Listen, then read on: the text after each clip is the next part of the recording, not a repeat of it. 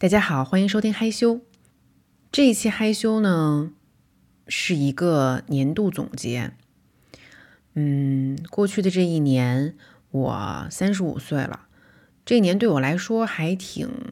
非同凡响的。我觉得自己经历了不少事情，也有了很多新的感悟。所以说呢，这期播客对我来讲更像是一个整理个人思绪的。日记，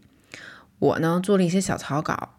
嗯，但是可能有很多的思绪需要一边说一边才能帮助自己思考的更加清晰。这些结论，我想都非常的个人，嗯，他们和我在过去的这一年经历的这些事情息息相关。有趣的呢是，其实很多道理啊。我多少都在书里面看过，或者是听别人说过，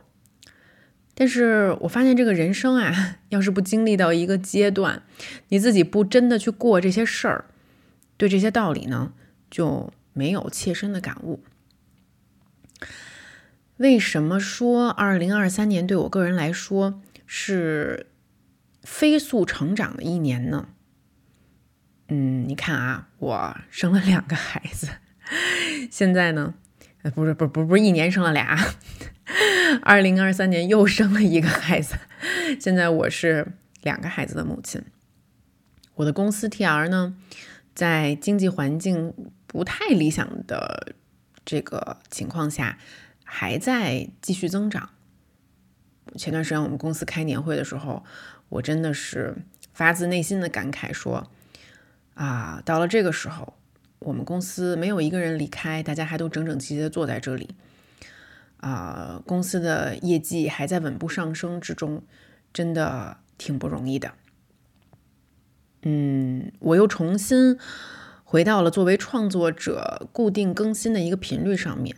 无论是我的 vlog 还是我的播客，不知道大家都有没有注意到，我更少的放大家鸽子了。啊，呃，喷嚏除外啊，喷嚏是跟寒假的共创，有的时候我们两个人的时间真的很难约，但是我自己的内容，我觉得还是保持住了一个固定的更新频率，同时呢，也品尝到了到了三十五岁这个中年的年龄上，开始经历更多的得到，同时也经历更多的失去，嗯，这个失去。很难评，有很多可能啊，只能自己憋在心里，没有办法跟大家分享的部分。同时呢，作为一个妻子，我也体会着和黑子，我们俩这是认识第七年了，进入了两性关系的一个新的阶段。同样，第七年的时候，我也开始对爱这件事情有了很多新的感受。其实，在养育孩子的过程中呢，我发现一个挺有意思的事儿，就是人的成长不是线性的啊。大家知不知道，婴儿其实有一个猛长期？我还挺喜欢这个名字的，就是这段时间他猛长。具体的一些表现呢，就是在这个阶段，婴儿会吃的特别多，然后睡的也特别多。如果你可以抓住猛长期的一些信号，就可以帮助婴儿在他的身高和体重上都上一个台阶。那么现在回想，我觉得其实二零二三年对我来讲啊，也算得上是一个猛长期。在这一年里呢，经过了很多事情的摩擦，我觉得我确信了一件事情，就是我可以去甩掉一些孩子气了，可以接受自己终将或者已经在成长为一个心智更成熟的大人。所以啊，我也想趁着这个。啊，岁末年初还是热气腾腾的这么一个心理状态哈。嗯，在播客里面，更多的是说给自己啊，回顾一下我琢磨过味儿来的一些事情。那在我们正式开始前呢，先跟大家打个招呼啊啊，这期估计会比较长，嗯，我想到哪儿说到哪儿。还有就是我每一次做这种年终总结的时候，你们知道我这个人的个性的，我就是属于那种。傻乐观，嗯，很容易打鸡血、斗志昂扬、野心勃勃的那种类型。所以，如果你现在刚好处于一个躺得很舒服的状态哈，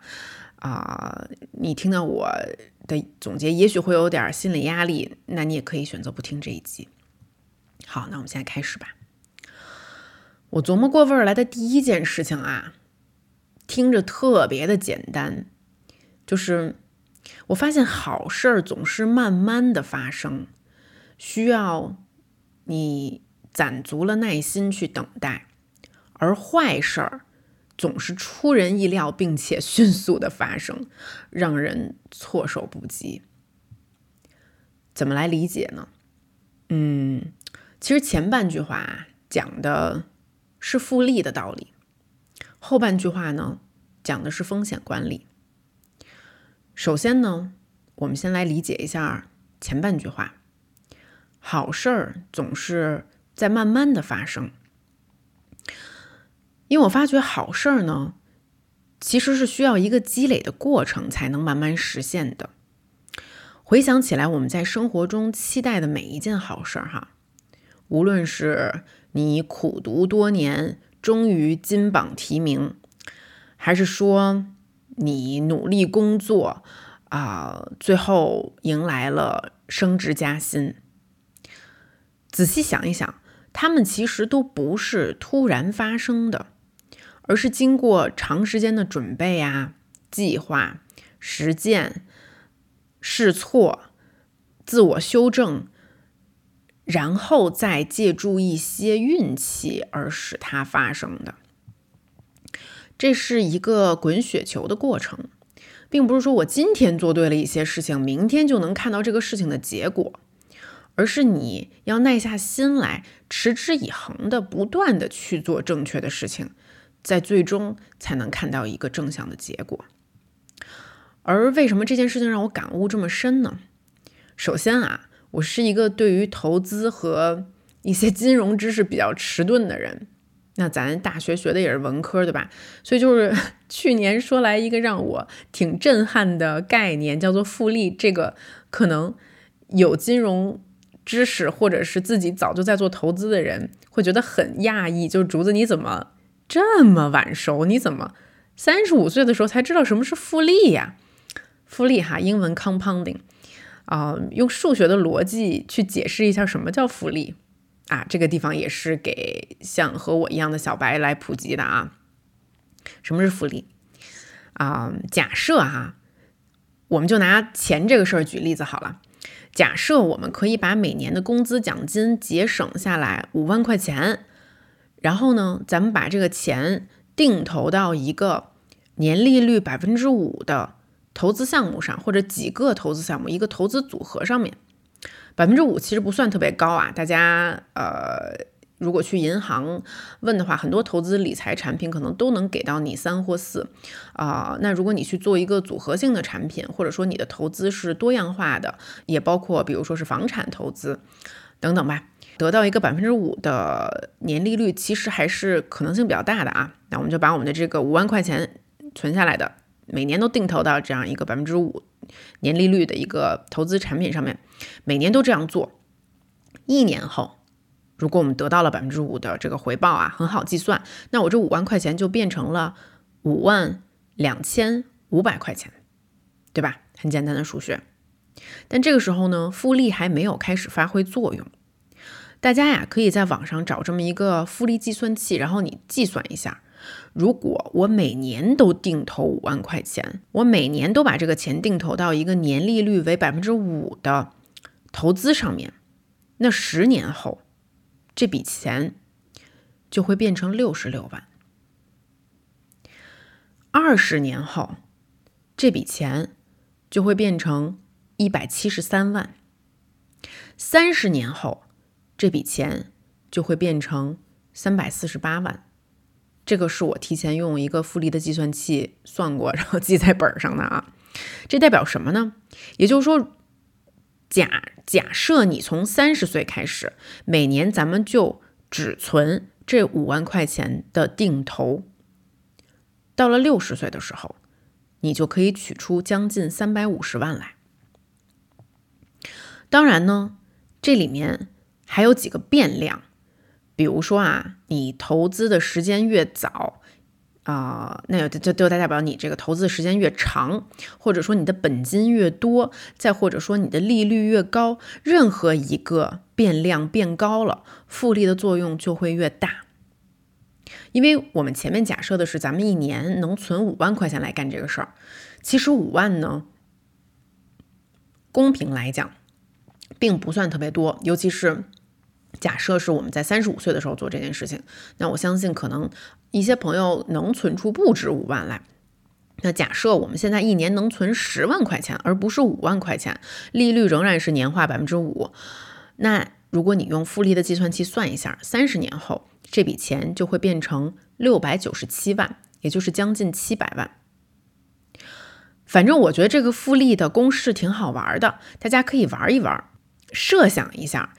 即使是你在三十五岁这一年开始每年定投这十万块钱，也就是说，到了六十五岁你要退休的时候，你就可以从你一直做的这个投资之中取出将近七百万。那基本上咱们就说，七百万，我应该退休之后基本的生活所需，甚至是活得还挺开心的、挺舒适的，不成问题吧？啊，那么这个复利呢？呃，大家在。用这个复利公式在填入一些数字的时候，你会发现它就是一个滚雪球的过程。一开始的时候是漫不经心的，也就是前几年的时候，它并没有发挥出特别大的力量。但是只要随着时间的变化，它的这个本金和利一起滚起来，然后它就会呈现一个非常快的增长，它的力量也会变得越来越强大。但是这里面的核心就是你需要一个长的时间来等待它发挥作用，然后第二就是你的这个动作不能停，哎，动作就是指我每一年都要存下来这么一笔钱定投进去的这个动作不能停。我比较笨拙的是，我其实是去年才意识到复利的价值，然后我就挺后悔，哎，我怎么三十五岁才发现这件事儿？但还好呢，就是因为。咱们可能是对于这个呃投资的这个世界了解的还没那么多啊。那让当我在意识到一些还挺经典的一些概念之后呢，我就会立刻开始实施，因为它一下会打动我。嗯，比如说去年我就立刻设立了一个退休账户。作为一个一直都还挺爱攒钱的人呢，啊，那我这钱干攒着，不如投入复利的游戏，对不对？那我。成立了这个账户之后，我就开始啊，从去年开始，每年会定投一部分对我来讲生活影响不太大的存款。然后这部分存款呢，我会买一些非常稳健的金融产品，比如说是指数基金或者是债券。然后这个钱我放进去之后呢，不用老看它，就它肯定是会上上下下波动的啊。我我给自己设立的就可能每一个季度。看一下，然后平衡一下你的这个嗯基金和债的比例啊，放在那里啊，每年定投，六十五岁再说。就就是咱们这个投资是起码三十年起的。那不出意外的话呢，六十五岁的时候，我觉得我应该会拥有一笔还是比较丰厚的退休金。这个就是去年让我意识到的复利的魔力。你要相信好事呢，它是会慢慢发生的。当然呢，就是这个复利。它不仅是体现在投资上面，人生大多数的好事儿都是这样的。比如说教育，我记得我长大以后哈，每次做了让我妈觉得比较骄傲的一些事情的时候，她身边的阿姨就总会说：“哎呀，真羡慕你，你是怎么教育孩子的呀？”那个时候我妈就说：“我其实没办法回答你这个问题，因为教育孩子不是一个道理，也不是。”一时一刻，是每一天每一刻对他的陪伴，用爱去浇灌他。长大之后呢，他才更容易变成一个身心灵更加健康和平衡的人。而当我长大有孩子之后呢，我发现是啊，这其实不就是复利的道理吗？啊，你需要长时间持之以恒的去做一件好事儿，而且你的动作不能停，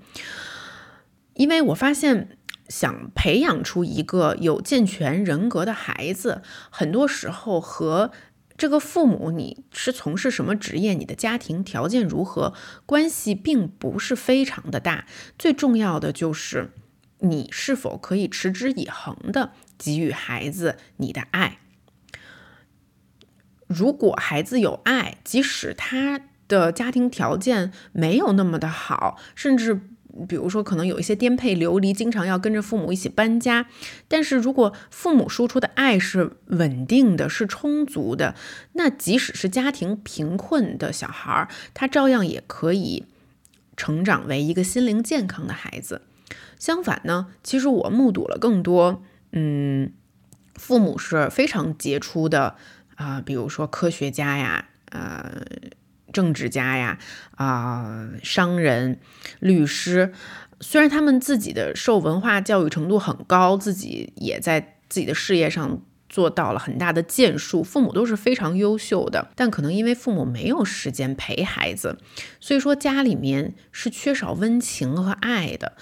即使父母再优秀，他们这样家庭养出来的小孩儿，也经常可能会是。茫然和迷失的，啊，不清楚自我在哪里的，甚至说不会爱自己的，啊，在生活方面比较随心所欲的。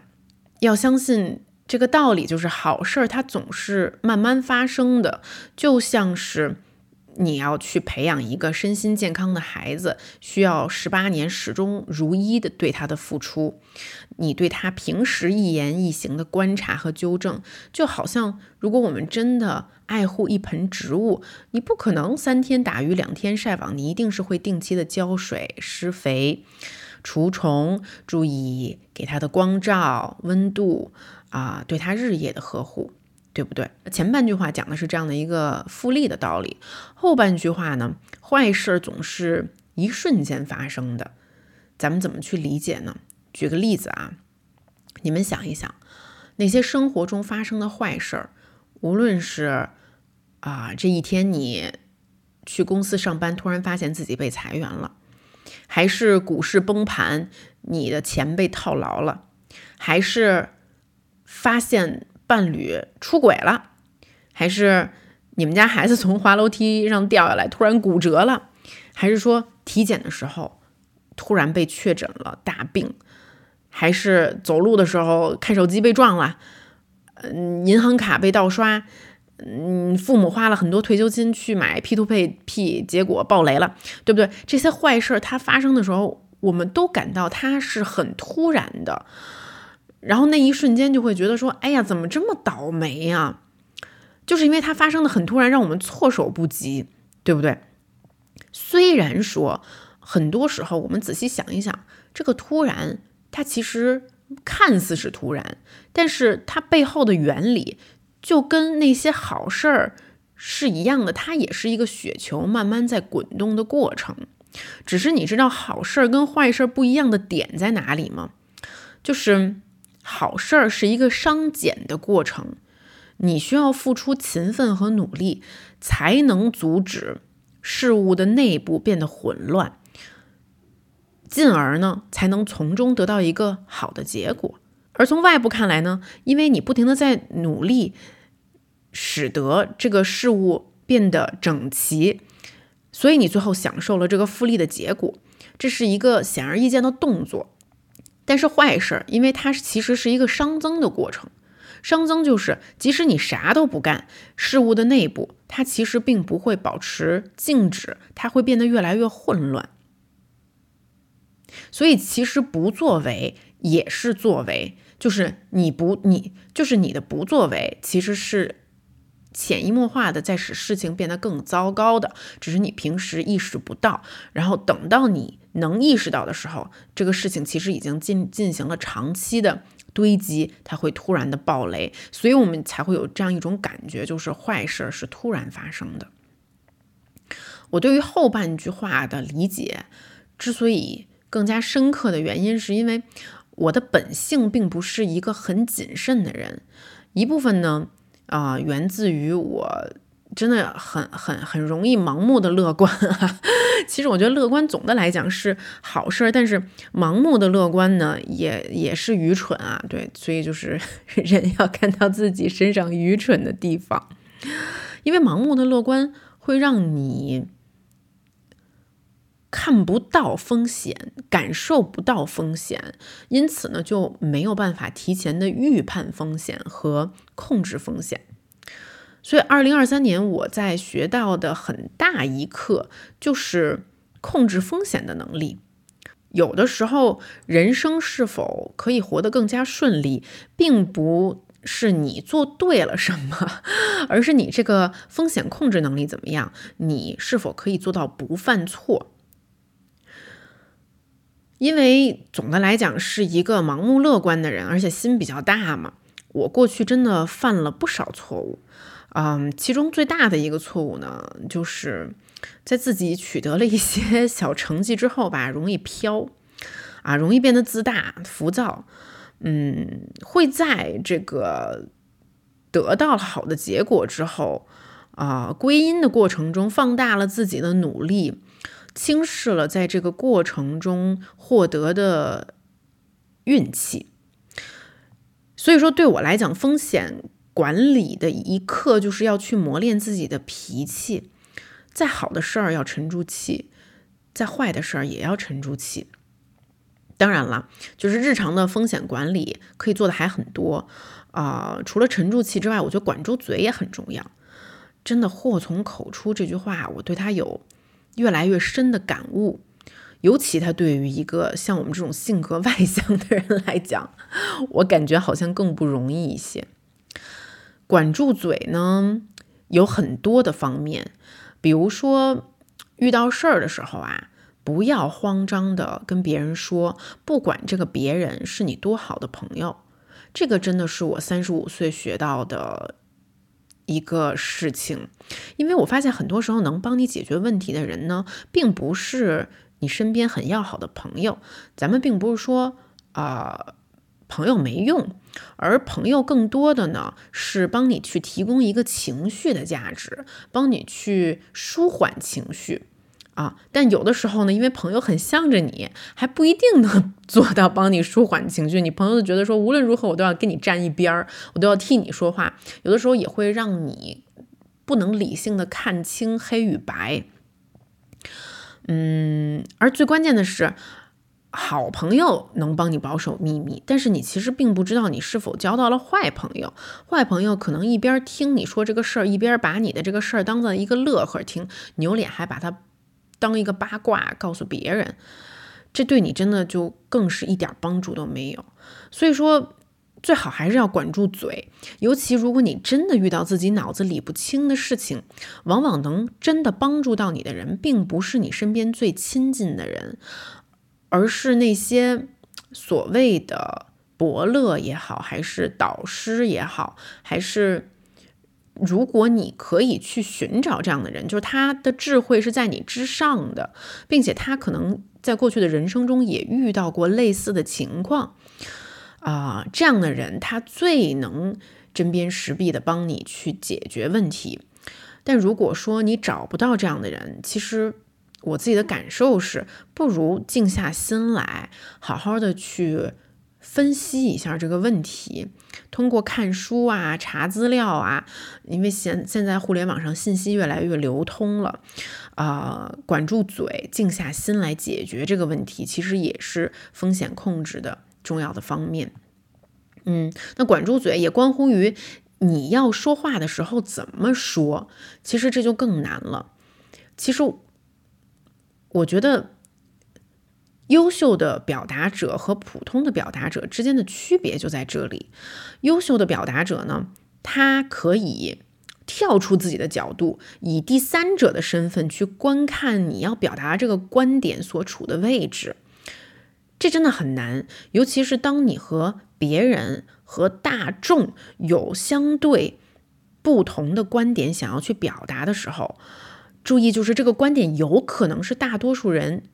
不一定同意的，那不管你多么想去表达，都要非常的谨慎。如果要表达的时候，尽可能的跳脱出自己的身份，试着以上帝视角去看这个局势，然后再看怎么小心的移动你要说的话，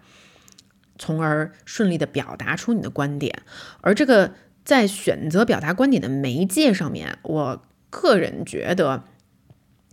播客是胜处胜过于长视频的，而长视频呢是胜过于短视频的，短视频呢是胜过于一百四十个字的微博的，短文字是最容易被误解的。所以说，作为风险管理比较重要的一环，在表达上，如果你想去表达复杂的观点，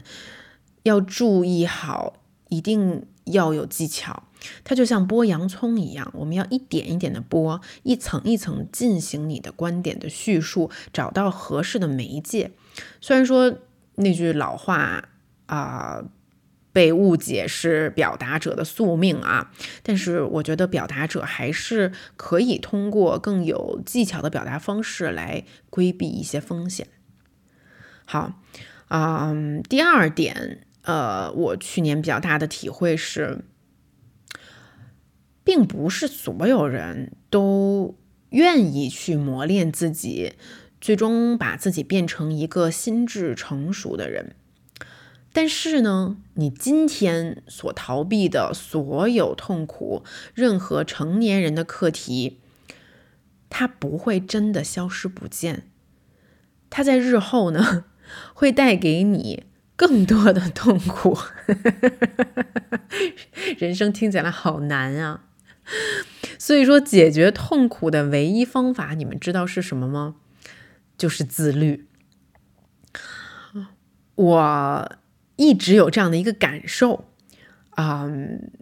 但是呢，去年有读到这本书，叫做《少有人走的路》，啊，它。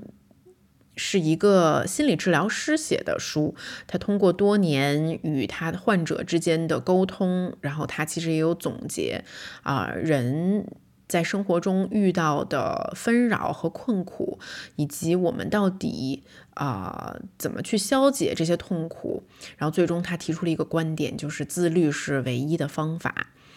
啊，而这本书其实也多多少少印证了我，我也是这样想的。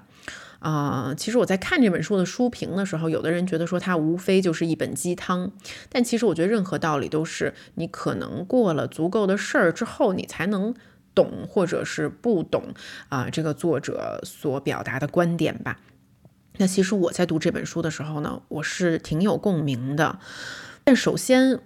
我发现了一件让我之前没有想到的事情，就是这个书的作者他其实有提到。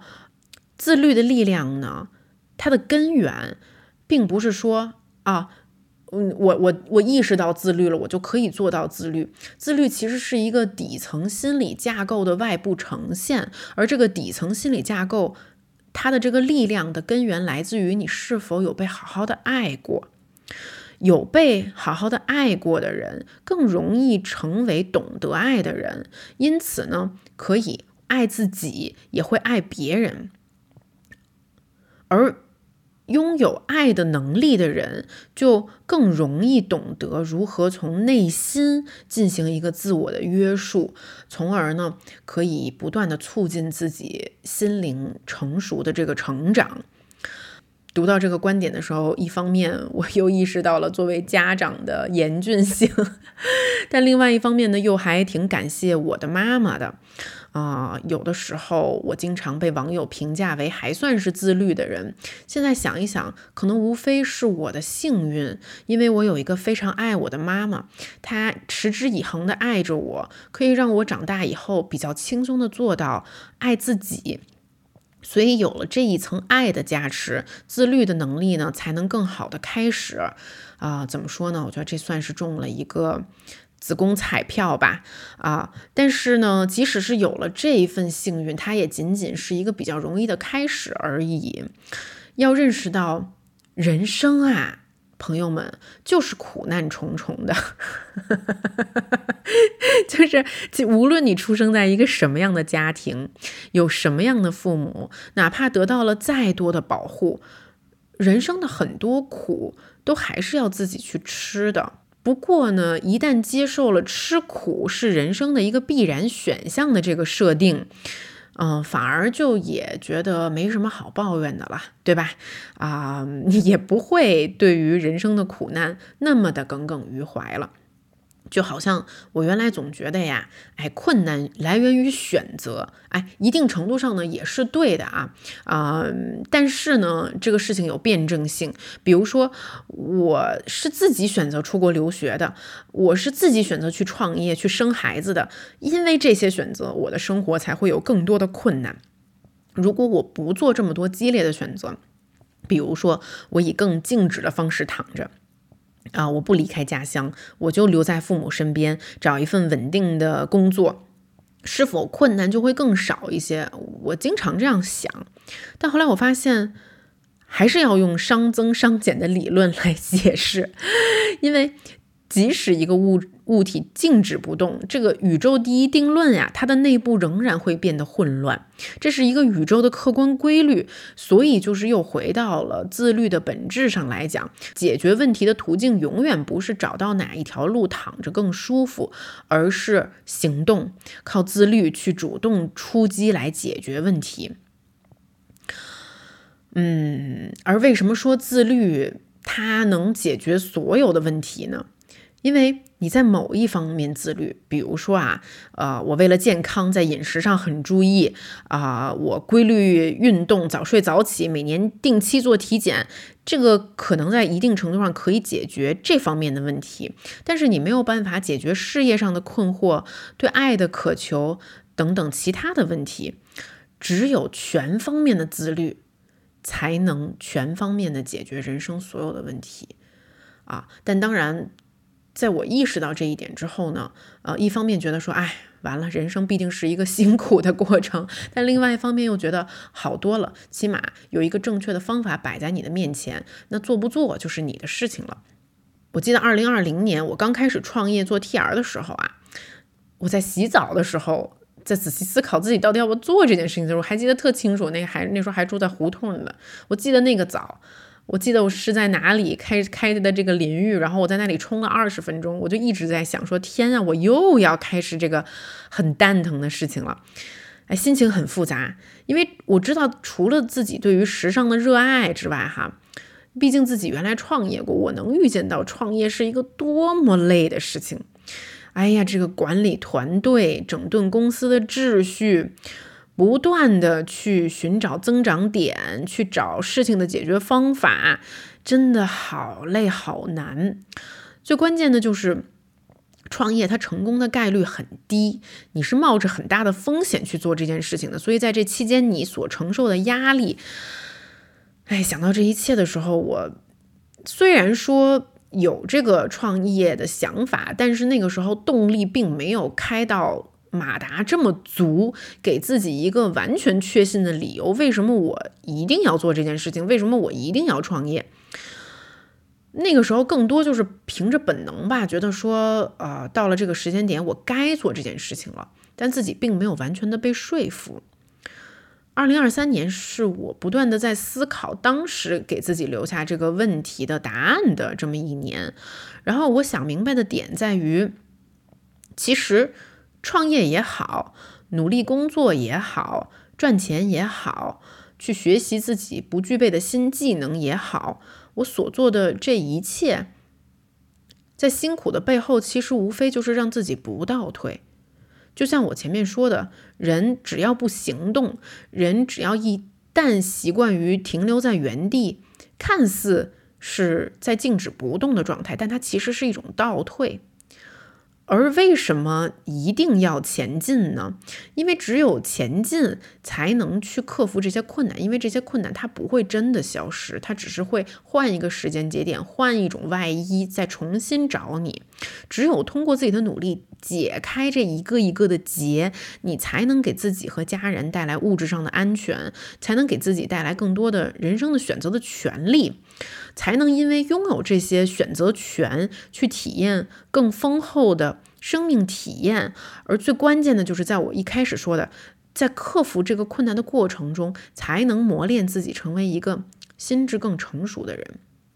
哇，说到这里，我真的要鼓掌了，太励志了，是不是？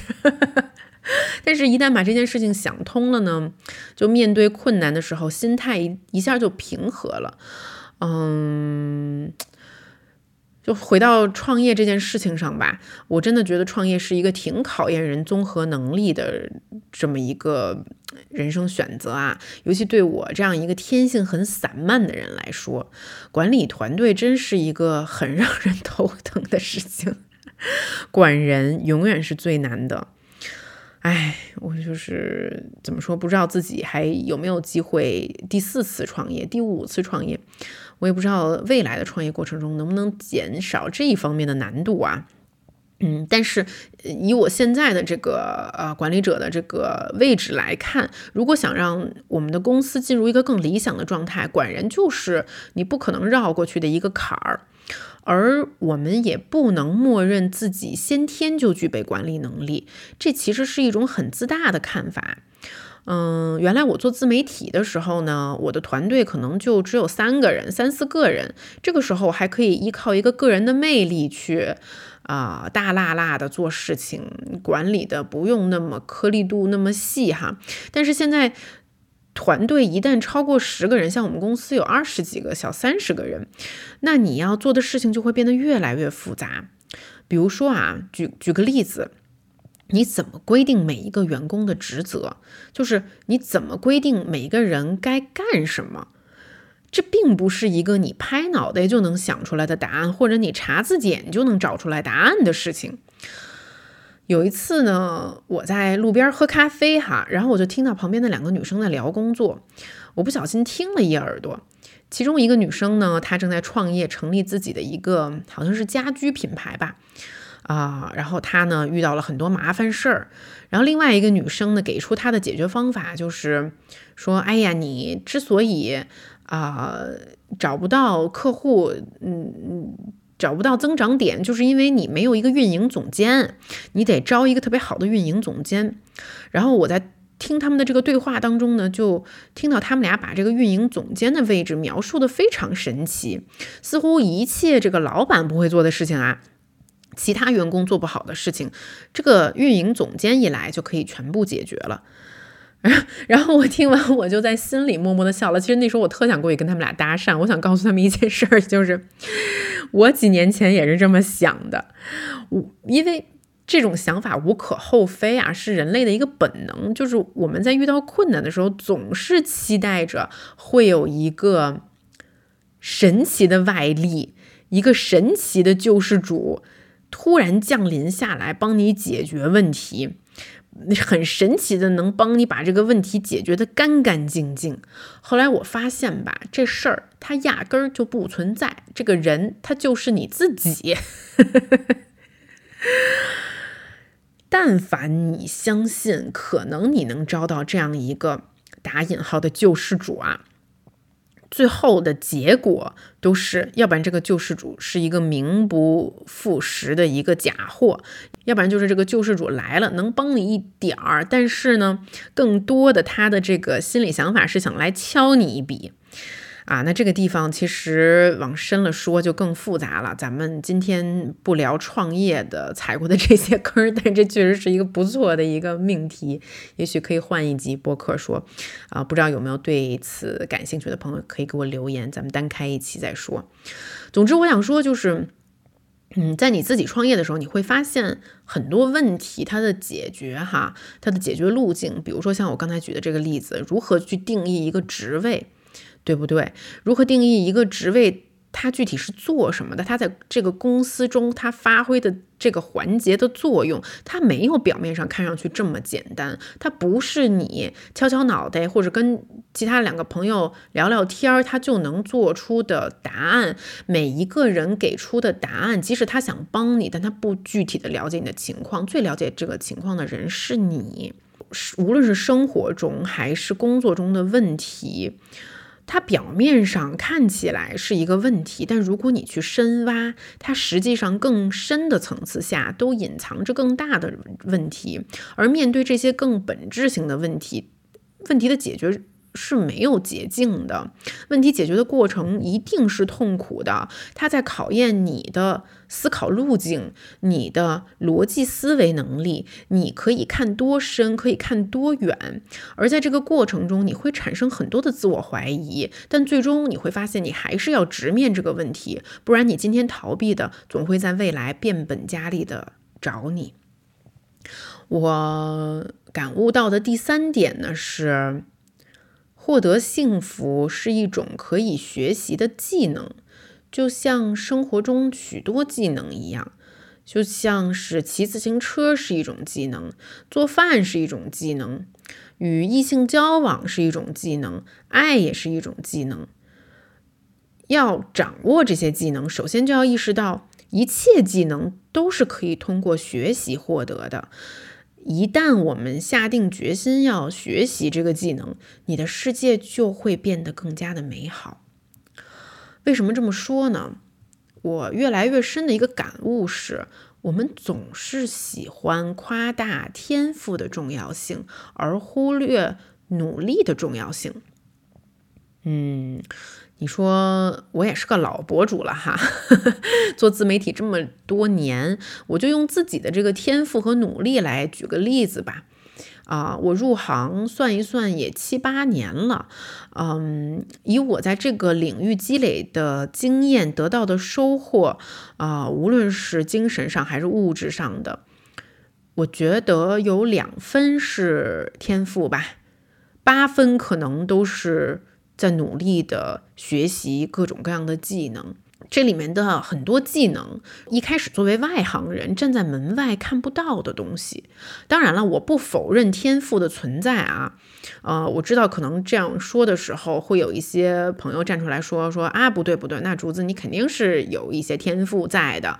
呃，只是我自己清楚，我的天赋没有那么的大，很多时候是。我在默默地磨练着可能已有的一点点天赋，用更多的努力去加持这个一点点的天赋，才让这个雪球越滚越大的。当然了，我是见过一些比我天赋高很多的人的，比如说在表达这个部分啊，我就见过一些表达者，嗯，例如说姜思达，姜思达还有小 S 吧。嗯，把这两个人放在一起的原因，是因为我觉得他们俩的表达天赋一定都是在我之上的。最明显的一个特征就是他们的语言更加具有一个先天性的自己的体系，还有就是他们。的同理心都很强，那表达的一个前提就是我感受到了，我才能表达。你感受的越细腻，啊，才能把你感受到的东西以一种他们特有的幽默的形式大而化小的表达出来，而让这个表达又同时具备一种独特性，让他们的语言自成体系，这个就是一个比较大的天赋。那我妈，我觉得她其实也是具备这种潜质的，只是她和姜思达还有小 S 的区别就是，啊，和很多人一样，嗯，她可能没有一个舞台让她去做这个练习，就是天赋和努力永远是一对好朋友。一个人拥有再大的天赋，都需要刻意的去练习，就像是。你看小 S，他也做了十年的康熙。康熙是每周一到周五更新，也就是他一周要录五集。他这十年录节目录下去，他就是形成了一个刻意练习了。他怎么去接嘉宾的话，他怎么去抛梗接梗，这些东西他只能通过练习而变得越来越灵。姜思达其实也是，姜思达从奇葩说开始，啊，一路他在做他的各种各样的访谈节目，到现在他在周更他的播客，他作为一个表达者，他没有停歇过，而。包括他现在这个播客是呃一周三十分钟的一个即兴啊，大家可以去试一试这件事情的难度到底有多高啊？他这种即兴的表达，一周一集也更新了快两年了，把这三十分钟要说的有意思，同时不重复，同时呃表达是很流畅的。真的非常的难啊！我们在门外的时候，有的时候经常就是看个乐。当你真的自己要决定去做这件事情的时候，才能体会到同行的不易。但是我想表达的就是说，嗯，刻意练习是唯一一个可以帮助你巩固自己有一些天赋的地方、强的地方，并且帮助你打通弱点的唯一方法。说话其实是一门艺术，它里面有很多的面可以去打磨。比如说，说话的骨架它是逻辑，说话有逻辑的人呢。可能你听的时候不一定能听得出来，但他在讲的时候，他一直是在给自己打框框的，打框架，大框套小框，小框套大框。他知道他现在说的话，在他要表达的这个区域里面的这个框架里面，到底处于哪一个位置。他知道他这个观点是如何从第一个点跳到第二个点，跳到第三个点，最终得到一个结论的。而这个结论，它又处于它整个大框架的哪个位置啊？我们站在外面的时候，经常嗯能有一种感觉，就是如果这个人说话有逻辑，我听起来会觉得非常的舒适；这个人说话没有逻辑的话，我可能听着听着就走神儿了。但是作为表达者本身，他自己知道自己说话的每一个点所处的区域在哪里，他才可以自由的进进出出啊。那如果听众不是也自己是专业的表达者，你可能听不出来他的这个结构，但是你可能会因为他说的这个话停顿下来想一想他说了什么，你更容易听进去他的这个话。那同样，比如说表达里面的幽默感，也是一个技巧。当然，它有天赋的部分啊。比如说，我之前在 YouTube 上看过一个视频，他就是分析这个 Louis C.K. 的。啊，Louis C.K. 他作为一个脱口秀演员，他常用的一个技巧非常简单，就如果他在舞台上，他遇到了一个有趣的梗。你一旦抓到了这个梗，你就不要轻易的放过它。它真的能让人笑的部分，并不是你第一遍说这个梗，而是你不断的去重复这个梗，甚至用夸张的方法把这个梗烘托到极致。具体的。呃，例子，鲁伊 C K 的段子我可能不记得了啊，但是我现在能想到一个我跟韩夏的段子，这可能也是无意的，但有时候我跟韩夏也会在喷嚏里面用到这种幽默的手法，比如说上期我们录这个一把年纪还害怕的事情哈，在开场的时候，我记得韩夏就会说说啊，今天我们让我们来聊一聊让这个我们这个两个三十五岁的老娘们现在还害怕的事情，然后我可能就会接说，哎，大家有所不知，我们看上去光鲜亮丽，其实是两。两个怂逼，然后韩夏就会说：“对呀，可能很少见到在现实生活中比我们俩还怂的大怂逼了。”然后我可能就会继续接说：“有时候怂到就真的就是不想活了，怎么能这么怂？”然后我们俩说完了之后，可能就哈哈大笑一下。就这种语言特点非常的喷嚏啊！我在这里也就是临时抱佛脚进行一个事后诸葛。但是我想说的是，嗯。我们能自然的去接对方的话，可能是多年对对方的了解，还有配合，啊，对对方的语言体系很熟悉，呃，但实际上我们在这里无意中用到的一个幽默的点，也是就是像我刚才分析，啊，鲁伊 C K 的那个点，就是把一个抓到一个点，然后把它无限的夸张下去，夸张，夸张再夸张。那你说刚才我们的那个对话中，我们夸张的点就是我们俩是两个怂逼。啊，OK，那这个点为什么可能是好笑呢？就是因为我们俩看上去不像是怂逼，看上去像两个挺虎的人，但你们有所不知，我们可怂了。然后你不断不断的去重复这个点，然后他就会有一种让观众觉得很放松，然后听到觉得说啊，我跟你也可以产生共鸣。我觉得，哎呀，我们都承认了这件事情，我们可以在此刻会心一笑的这样的感觉。再比如说啊，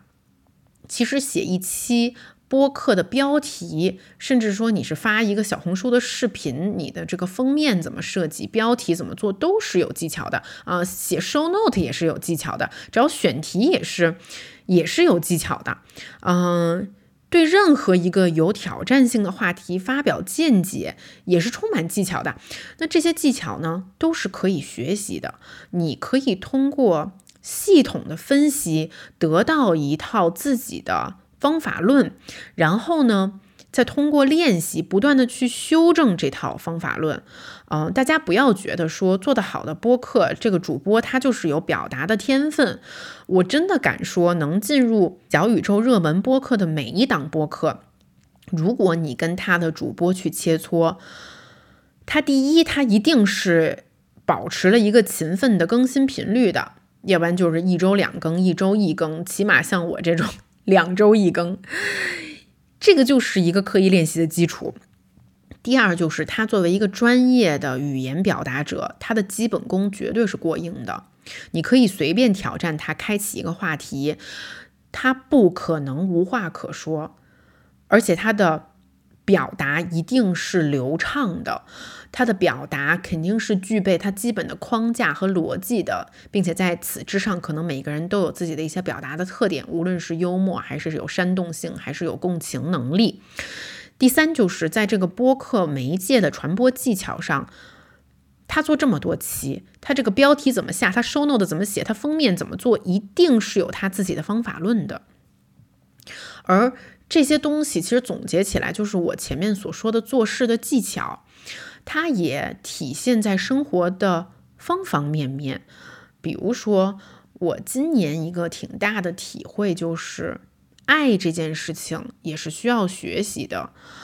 并且它充满了技巧，它每一关所需要的通关剧本都不一样。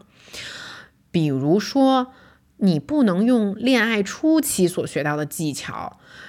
去打结婚十年的这个关卡，那你肯定是过不去的。因为坠入情网，它是一种感觉，这个时候在情窦初开的时期，你所需要的技巧是如何在自己。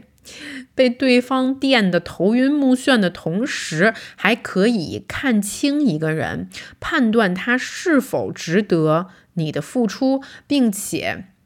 无论你愿不愿意，你都必须得承认，双方在最开始的这个拉扯，它就是必然存在的。而这个拉扯，你的你在拉扯中的表现，能决定你们是否最终适合，适不适合在一起。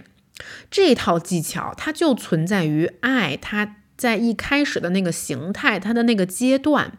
当你进阶到了结婚十年的时候，你这个时候的通关技巧就全变了。它就关乎于，比如说你们是否可以做，依然做对方最好的听众，你们两个人是否 smart enough 可以。具备共同解决问题的意愿和技巧和方式，你们是否在这个阶段都愿意为这个家庭做出自己的贡献？而这个贡献是你们彼此觉得公平的。还有就是，你们是否仍然能在这个时候一起成长？人不可能总是原地踏步，每个人都要成长的。丈夫也要成长，妻子也要成长。无论这个成长是个人层面的成长，还是事业方面的成长，还是精神方面的成长。而最重要的是，两个人结婚第十年了，你这成长还需要速度是差不多的，不能说一个人一下变得领悟特别多、感悟特别多，另外一个人还处于一个比较单纯的状态啊，就好像其实。啊，我虽然还没有到结婚十年的那一步，但是现在啊，恋爱七年，马上要八年，我仍然很享受的一部分就是，我现在在跟大家总结的这些自己的一些感悟，其实我都有跟黑子说过了。啊，我们俩虽然说现在因为孩子和工作特别忙，能聊天的时间越来越少，但是一旦我们抓住这个机会，都是我们疯狂的向对方去输出自己的观点，自己。最近的一些新知的很好的时候啊，而且到现在为止，我都还能从他的对话中得到很多高质量的交流、思想的碰撞啊。每一次我提到的一些点，比如说我前面说这个熵增熵减，因为他也是一个物理爱好者。他可以立刻给我非常丰盈的回馈，然后我们俩还可以聊得很嗨，非常的享受这个对话。这个是两性关系往后走特别特别重要的，呃，可以决定你们关系质量的一个环节。而磨练自己的技能啊，我觉得最简单的一个捷径就是。你要寻找比你更厉害的人，并且创造跟他们相处的机会。工作的时候呢，如果你能获得一个嗯比你更和比你更成功的人在一起的机会，那么我觉得本身向这个人身上学习的这个经历，是比你此刻能获取多少收入更重要的一个事情，因为。呃，很多时候职场的学习它也是一个复利的过程，你需要在前期缓慢的投入，但你需要是有效的输入，这个有效性非常重要，它才能在后面帮你迅速成长，而且这个时间窗口并不是很长，大家一定要抓住了，你刚进入一个行业的前三年，要迅速的学习，把自己当做一像一块海绵一样，向这个比你更成功的人。人身上靠近，去拧出他身上你可以学到的干货。然后在私下玩耍的时候呢，如果你想玩的更尽兴，就要比和自己更会玩、更快乐的人在一起。从本质上来讲，其实生活的过程就是一个用精心培养的好习惯去替代那些在不经意间养成的坏习惯的过程。啊，而你是否能成为一个过得更幸福的人？你的这个幸福指数最终就取决于你的习惯、你所获得的这些技巧，以及你花最多时间和他相处的人。但是最重要的一件事情就是你要相信，这一切都是可以学习的。一旦意识到了这件事情，有了想去学习的意愿，世界就变得不一样了。OK，嗯，那么我想通的第四点呢，就是没有必要对金钱怀有羞耻心。钱，它说白了，它就是一个人生的重要工具。我们呢，用它来拓展人生的选择。而只有有钱了以后，我们才可以去承受代价，去做那些自己喜欢的事情。讲个故事，黑子小的时候啊，他有两个愿望，一个呢是成为科学家，一个呢是学会编程做东西。比如说做机器人也好，还是做自己的 app 也好，还是做自己的什么玩意儿吧，做自己的项目啊，他的他喜欢的那些东西。但是现实就是，他十八岁独立那年呢，他们家的经济条件没有那么的优渥。所以说，他拿着奖学金读了大学，在读大学的时候呢，他面临的第一个选择就是读什么样的专业。十几年前呢，虽然那个时候他就对电脑很痴迷了，但是互联网并没有兴起。嗯，他梦想的想去做的事情，无论是科学家还是啊。做 IT 好像都无法解决他目前穷的现状，所以呢，他就选择像他大姐一样，因为那时候他大姐已经大学毕业，然后顺利的进入了伦敦的一家投行，然后呢，收入也颇丰。他也迫切的想像他姐姐一样解决他经济的问题，所以他就选择了学金融。毕业之后呢，尽管那时候他其实拿到了牛津大学的录取通知书。但同时，他也拿到了伦敦投行的 offer，因为当时还是一个穷小子的状态，所以他就选择了直接工作。其实事后回想啊，人与人之间的距离，人与人之间的不同，你们知道都在于什么吗？就是两个字：选择。在于我们每一次在重要的人生节点做出的一次次的选择。而钱的意义在这个时候就出现了。钱的意义在乎于我们可以去拥有更多的选择，因为我们可以去承受代价，去做那些看起来不立刻获利、看起来更有意义的事情。这也就是现在我跟黑子聊起这件事情的时候，我们俩最大的一个感悟就是，他当时这个科学家的梦想、IT 的梦想没有实现。啊，当然，他现在其实有了更多的自由，他现在其实又开始自己在自学编程，包括我们公司那些系统都是他自己啊一个一个码敲出来的。我觉得他在这个过程中也收获了很多的嗯自我愉悦的体验啊。那我当时其实我也挺想学艺术的，但是呢，我们的家我的家境也是一个怎么说呢，中产阶级吧，我并不觉得我拥有。嗯，学艺术的特别好的物质条件，因为你势必毕业的几前几年，可能就没有办法立刻得到一个让你在经济上得到满足的工作，所以我也放弃了。那我们现在努力赚钱的一个动力，就是往后诺尔和 Nile 他们俩如果想成为科学家，想成为艺术家，或者想成为一个现在可能我们都。无法用现在的经验去想象的一个职业的时候，我们可以用比较好的物质条件去支持他们拥抱这个当时我们没有办法拥抱的选择。钱就是可以给你带来这些选择。那既然钱这么重要，为什么我们还是会对钱存在一定程度上的羞耻心呢？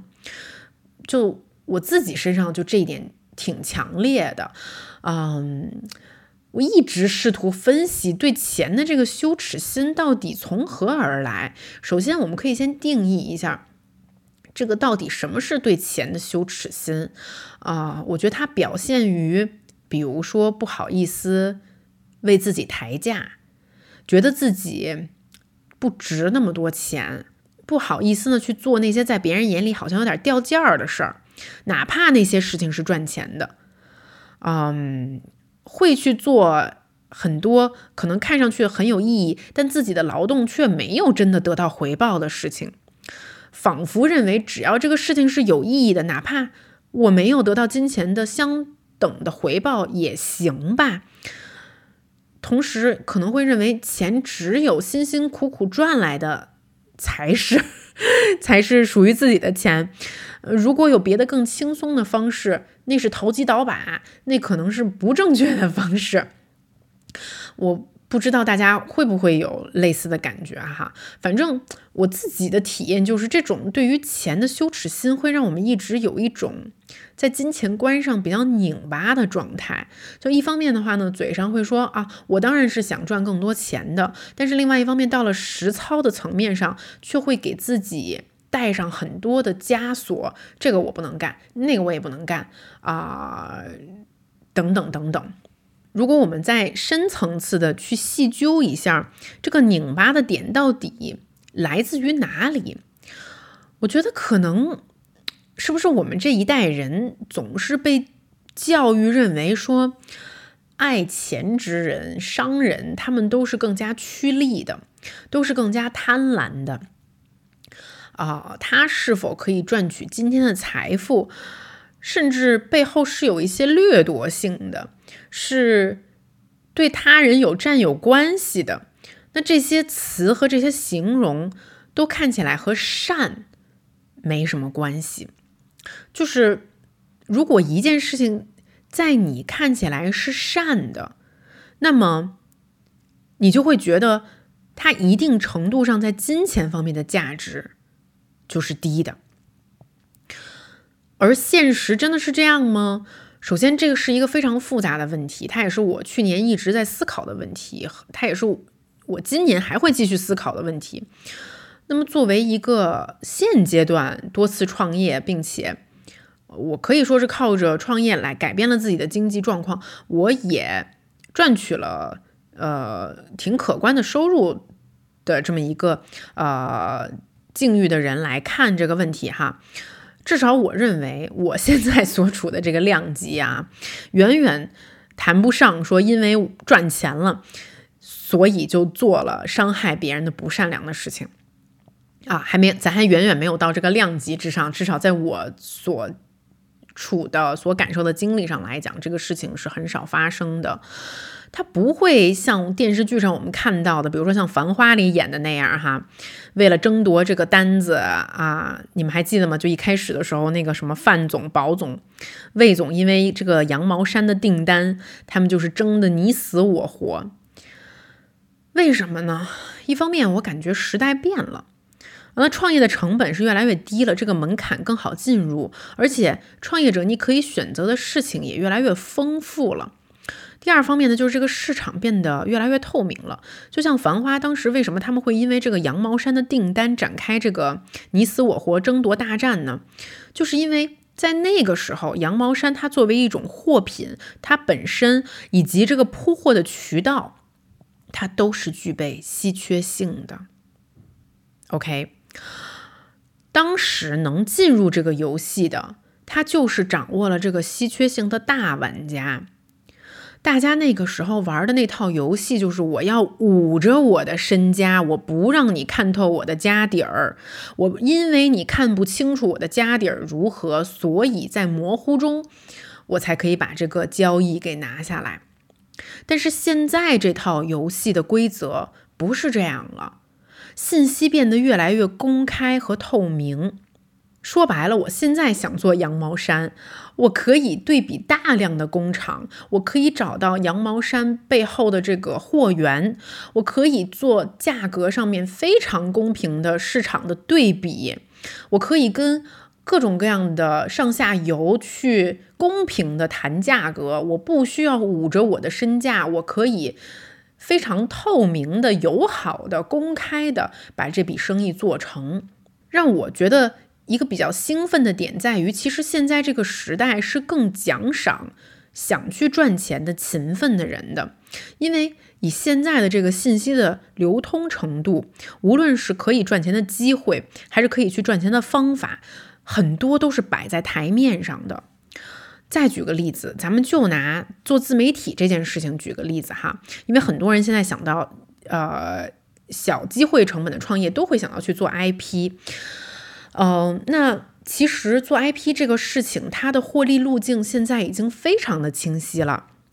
首先呢，你要选择一个还在增长的平台啊，就是比如说呃每一个时间点都有一个平台，它在。在它在发力增长中，举例子，像我当时开始做自媒体自媒体的时候，平台很少啊，那个时候我抓住的点就是微博呀啊，那微博上很少有人拍发视频，很少有人发 vlog，大家都不知道 vlog 是什么，这就是一个非常非常好的机会。OK，大家要记住，任何一个概念，在大多数人还不知道它是什么的时候，这个就是最好入局的时间啊。那现在各个平台可能有一些已经过了增长期了，比如说微博；那有一些平台它已经到达一个瓶颈了，那比如说抖音；那还有一些平台它仍然还是有一些获利的机会的，比如说小红书和视频号。那你在。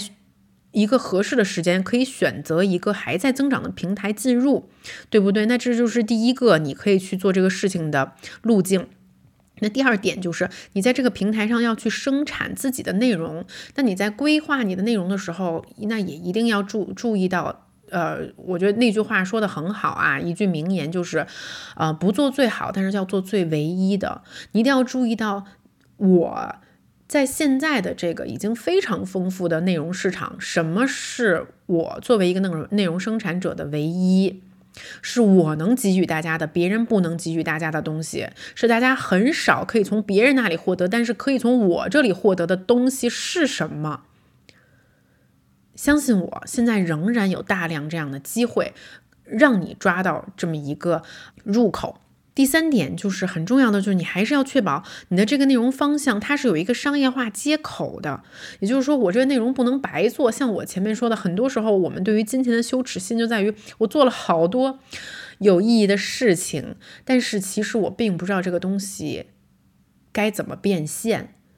这并不是一个我觉得。值得骄傲的事情啊，嗯，因为你付出了劳动和努力，你就应该为自己赚取相应的报酬，啊，这也是很多时候我觉得我们这一代人在成长的过程中被父母。被呃学校教育得到的一个观念，就甚至就是做好事不留名。但是我觉得，我像我在教育我的子女的时候，我会告诉他：你付出的劳动，你就要获得相应的回报。当然了，你可以拿着这个回报去做更多反哺社会更有意义的事情，这是另外一回事儿啊，一码事儿要归一码事儿。而最重要的就是，为什么这个时代特别奖励勤奋的要去赚钱的人呢？就是因为。比如说，像我们刚才举这个例子，自媒体怎么做？我们刚才提到的这三个环节，每一个环节具体的方法，你都可以在网上找到知识付费的内容。而你找到方法之后，想不想做，能不能做，怎么做，就要看你自己的勤奋和智慧了。如果不想出来创业啊，想做投资，其实学习投资的方法和途径也非常的透明。我去年也是一个疯狂学习投资知识的这么一年。我自己的感受就是，光小宇宙这一个播客平台，你就可以找到非常多靠谱的财经类的主播啊，他们很多的内容都是干货满满。嗯，有的时候你听不到那个干货，还是在我看来就是你没有真的下手去做这件事儿，所以你感悟不到他为你提供的道理。而如果你想挖掘更干的东西，那说实话，很多的这些主播他们都有自己的知识星球，你可以付费进入他们的知识星球，甚至进入他的微信群。我相信，如果你为这个主播花了钱。你加他的微信，你主动跟他提出一些你现阶段迷惑的问题，他都会替你解答的。这就也帮助你进一步的获取了更多信息。在这个时代，信息就等于金钱，而这一切做与不做，关乎于你想不想做。其实和我们前面谈到的金钱的羞耻观与善和恶没有那么大的关系。想通这些之后呢？二零二三年，其实，在金钱观上，我也更新了一个对自己的认知吧。我不想对金钱再有羞耻心了，我就是要大方的说出来，我要赚钱，并不代表我赚了钱之后要去过虚荣的生活。我赚钱的目的就是为了换取更多的人生选择，为我的父母换取更多的人生选择，为我的子女换取更多的人生选择。这里面包括。在哪里生活的自由，在哪里工作的自由，是否结婚的自由，是否生育的自由，是否继续健康的自由。而我相信一个吸引力法则，就是说，如果你把足够的时间和注意力投注到了你的目标上面，你就会更接近去实现它。好，那现在说，嗯，我最后一个总结吧，嗯。第五点就是，我发现一个做事可以用的万能方法论。这个方法论叫做以终为始，也就是以终点为目标，倒推开始的路径，寻找做事儿的最佳方法论。我其实一开始听到这个词呢，是从那本书叫做《高效能人士的七个习惯》里面，它有。这样的一个概念叫做以终为始，而那本书当时我在读的过程中呢，其实它逼迫我思考了很多问题的答案，比如说你想成为一个什么样的人呀？你想成就一个什么样的事业呀？你对于比如说配偶、家庭、金钱、工作、名利、享乐啊、宗教、自我这些事情，就是你对他们的排序是什么样的？你以什么为生活的中心？嗯，我记得我是在三十二岁的时候读到这本书的。那个时候我还不是一个母亲啊，还是一个结了婚的这么一个还比较自由的一个状态。嗯，当时我一边读的时候呢，就一边拿一张纸写下了一些答案。其实这些答案呢。呃，现在想一想，是头脑构思上的第一次创造吧，就是逼着自己去努力进行一些啊人生重要问题的构造。但是随着时间的变化，还有日常生活中的一些实践，其实我在不停的修正这些答案，在实践的过程中的修正，其实算得上是实践上的第二次创造。而随着这个时间的流逝啊，我反正发现。自己大多数时刻呢，并没有变，啊，当然有一些局部的变化，但是在大面上，比如说，我记得无论是十二岁的我，当时我问我妈，我说，哎，你还记得我小的时候说我要干嘛吗？我妈说记得呀，你从小就说我要当领导。我妈说我小的时候最爱干的一件事就是给家里人分配工作。拿一小本儿，然后记着说：“哎，你来干这个，他来干那个，我来干这个。”啊，这个习性到了我二十二岁，到了我三十二岁的时候，其实都一直没有发生过变化。嗯，可以说我算得上是一个挺有野心的女孩儿。啊，我一直目标非常明确，就是 I want to be a leader，我要当一个领导者。嗯，现在想一想呢，就是啊，这个也还蛮 J 人的。就是我很享受的一件事情，就是设定一个目标，然后分解这个目标的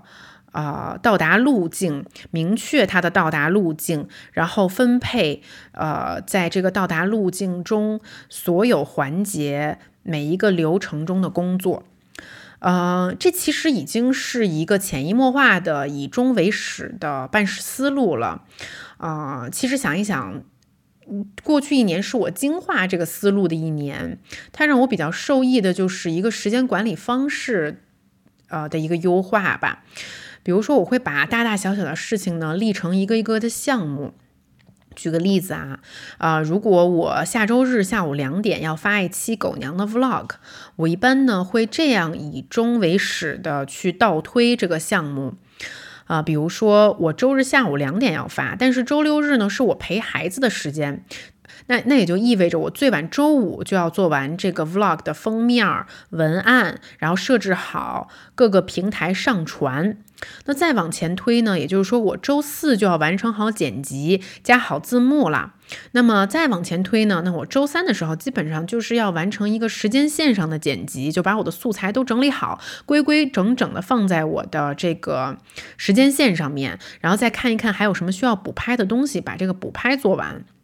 那么也就意味着我周二就要整理素材，看一看我手里有什么样的东西，把音乐全部都整理好。那也就意味着周一的时候，我需要收集大部分的素材，或者说已知我还有什么是可以继续去拍的了。以我每两周更新一次的频率呢，那其实第一周往往都还是比较。宽松的，我可以自由的进行一些素材的拍摄，记录生活。但一旦进入第二周呢，我就会自动的开启我前面所说的这个工作流程。而进入这个工作流程之后呢，我还会进一步的。啊，细分，比如说，我会以每四十分钟为一个计时单位来计算我每一项工作所需要的时间。比如说，整理素材需要几个四十分钟，找音乐需要几个四十分钟，整理时间线需要几个四分四十分钟。做久了之后呢，我甚至都知道我更新一期 vlog 总共需要的工作时长是多长，以及在每一个环节它是怎么分布的。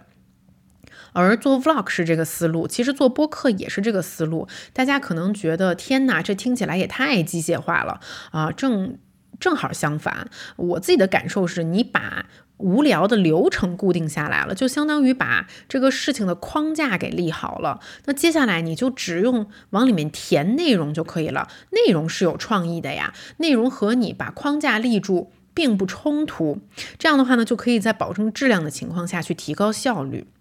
而这个以终为始呢，也是一个很好的思考方式。比如说啊，在我们公司开选题会的时候，我会经常逼着我的同事去想说：你发这个视频，你是要干什么？你希望观众看到这个视频的那一刻，在脑子里面产生一个什么样的想法？比如说，这个想法可以是他得到了情绪价值。他在情绪上被你安抚到了，或者说他在价值观上和你产生了共鸣，你提供了一个价值观上的价值，还是说你提供了一个审美价值？他觉得这个视频非常的美，你的审美很好，进一步他认同了你品牌的审美，进一步他相信了你所带领的这个审美趋势。还是说他就是单纯的被这个产品种草了？他觉得这个产品被你展示、被你描述的言而有信，他最终想下单去买这件衣服。每一个驱动，你如果往前推，它都会有不一样的做事方法。比如说，我们想提供情绪价值，那你就要找到在现在这个环境之中，大家。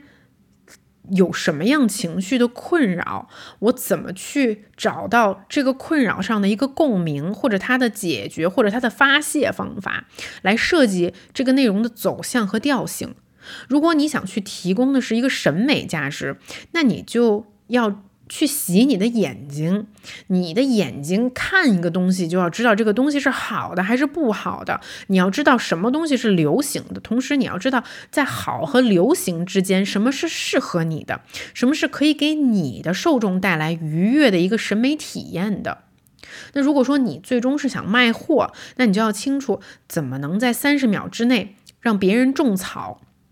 前几个画面怎么出。怎么展示？你前几句话怎么说？并且你这个视频做好了之后，你怎么去推流？你怎么用算法去获取潜在的、目前还不属于你的人群？所以说，以终为始，它其实是一种思考问题的方式，它可以帮你去思考很多。你一时半会儿想不到答案的问题，它是一一套方法论，同时呢，它也可以帮你解决很多人生难题。比如说啊，很多时候我们焦虑的点啊，在金钱观上的一个纠结，就是我好像觉得我要赚更多的钱啊，我觉得我现在没有赚到那么多钱，所以我很焦虑，我很内耗。但实际上，你并没有想过，你想要赚很多钱，那你赚多少钱才够？这个数字到底是多少？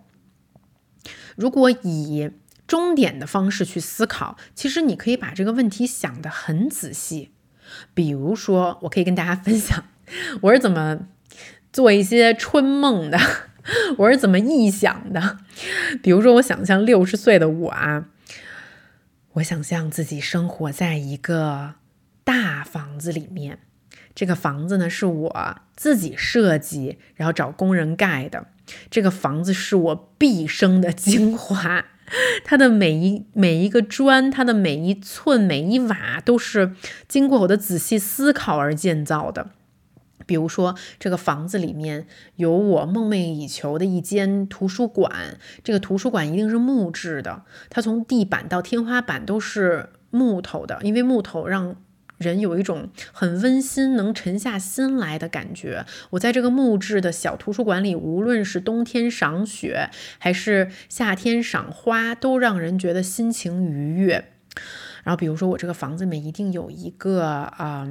器材间，里面呢整整齐齐放着我的运动器材、我的滑雪装备，比如说我的啊游泳装备、我的打网球的装备。然后呢，我这个房子里面呢还会有，比如说游戏房啊，这里面呢是我跟我的孩子，我跟我的伴侣，我们休闲娱乐的地方。那这个游戏房可能是很有创意的，它可能比如说我们可以玩时下最啊精尖的一些呃 VI 的游戏呀，互动的游戏等等啊，然后。我这个房子呢，在地理位置上，它离国际机场车程一定是两个小时之内的。这样的话呢，我可以开车去这个机场，飞到世界上的任何一个地方。啊，其次呢，它不能离医院太远，因为那个时候我年龄大了，你知道吧？就谁知道突然生啥病，咱们可以随时就诊。而且这个地方呢，我希望它空气清新，有足够的室外活动空间。这样的话呢，我就可以打网球、跑步、游泳。如果说呢，它离一个滑雪场还不远，那就再好不过了，对不对？而那个时候，我设想哈，我的两个孩子都已经独立长大成人了，我当然是希望自己可以资助他们读完大学。然后呢，我不希望给他们每个人留太多钱，我可能会给他们准备一笔不大不小的钱。这样的话呢，可以鼓励他们早日独立。因为其实我觉得给孩子准备过多的钱会剥夺他们。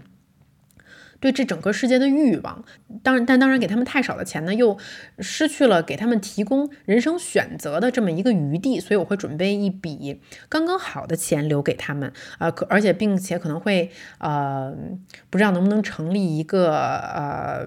他们的这个基金，然后一点一点的把这个钱释放给他们啊。然后我也希望那个时候我有一笔钱可以。留给我的爸爸妈妈，因为那个时候他们已经快九十岁了吧。我希望可以帮他们舒服顺利的养老，呃，也可以帮他们想飞商务舱的时候就飞去任何一个暖和的地方度假。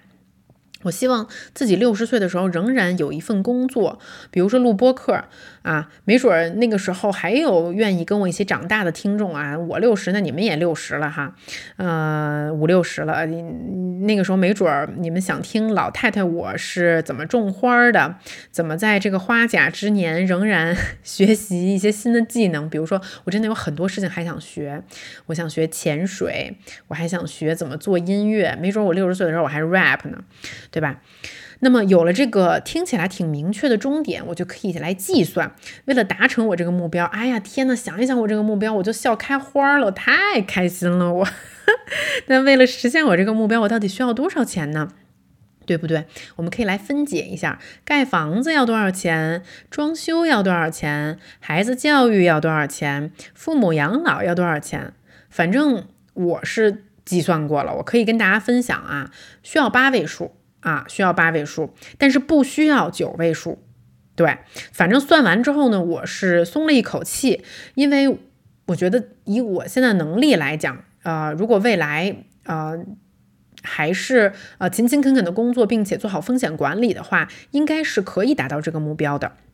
嗯，也许都不需要等到六十五岁就可以达到这个目标。那么啊，接下来呢，我就是需要做的就是把我这个目标分解成一个小小的项目，然后分配到未来的时间里面。那如果说我不需要二十五年就能达到目标，那太好了，那咱这房子就可以提前盖了，对吧？当然了。嗯，我知道在实践的过程中，肯定终点，这毕竟是我三十五岁目前设想的一个终点。那可能随着时间的推移，我还有一些想要修正的地方，那当然是可以的啦。我们可以定期的去复盘，微调一些方向，然后继续前进。但是总的来讲，其实我觉得这个过程是非常美妙的。它只需要你做的就是以终为始的去思考问题，而这样思考问题呢，它是。很有节奏、很有逻辑的，它可以极大的减少内耗，帮你把人生的节奏带到一个正循环之中。而但凡你要相信人生啊是一场马拉松，不要急，不要去跟别人比。最关键的就是我们可以慢慢的做事情。我知道目标在哪里，我知道这场马拉松的终点到哪里，我只需要时间。帮助我慢慢的跑过去，我要在我自己的节奏里面，我知道我的配速是多少，然后在我的控制下跑完全程。OK，那这就是我总结到的第五点。说完第五点的时候呢，呃，也说完我这一期播客自己。的一个梳理和跟大家总结的一些去年的心知和感受。其实三十五岁这一年真的挺奇妙的，我。可以在现在这个节点总结出这些事情，也许可能未来十年再回顾这一集，觉得有一些想法还是有点幼稚，但起码在这个人生节点上来看，我还是觉得起码自己是在进步的。啊，我们可以推翻自己，可以打脸，没关系，这是一个很需要勇气的过程，但同时这也是一个自我迭代的过程，这是一个正向的过程。嗯，同时谢一谢我的忠实听众，谢谢你听到这里。大家在这一集里面帮我一起复盘了一下过去这一年思想上的一些成长吧。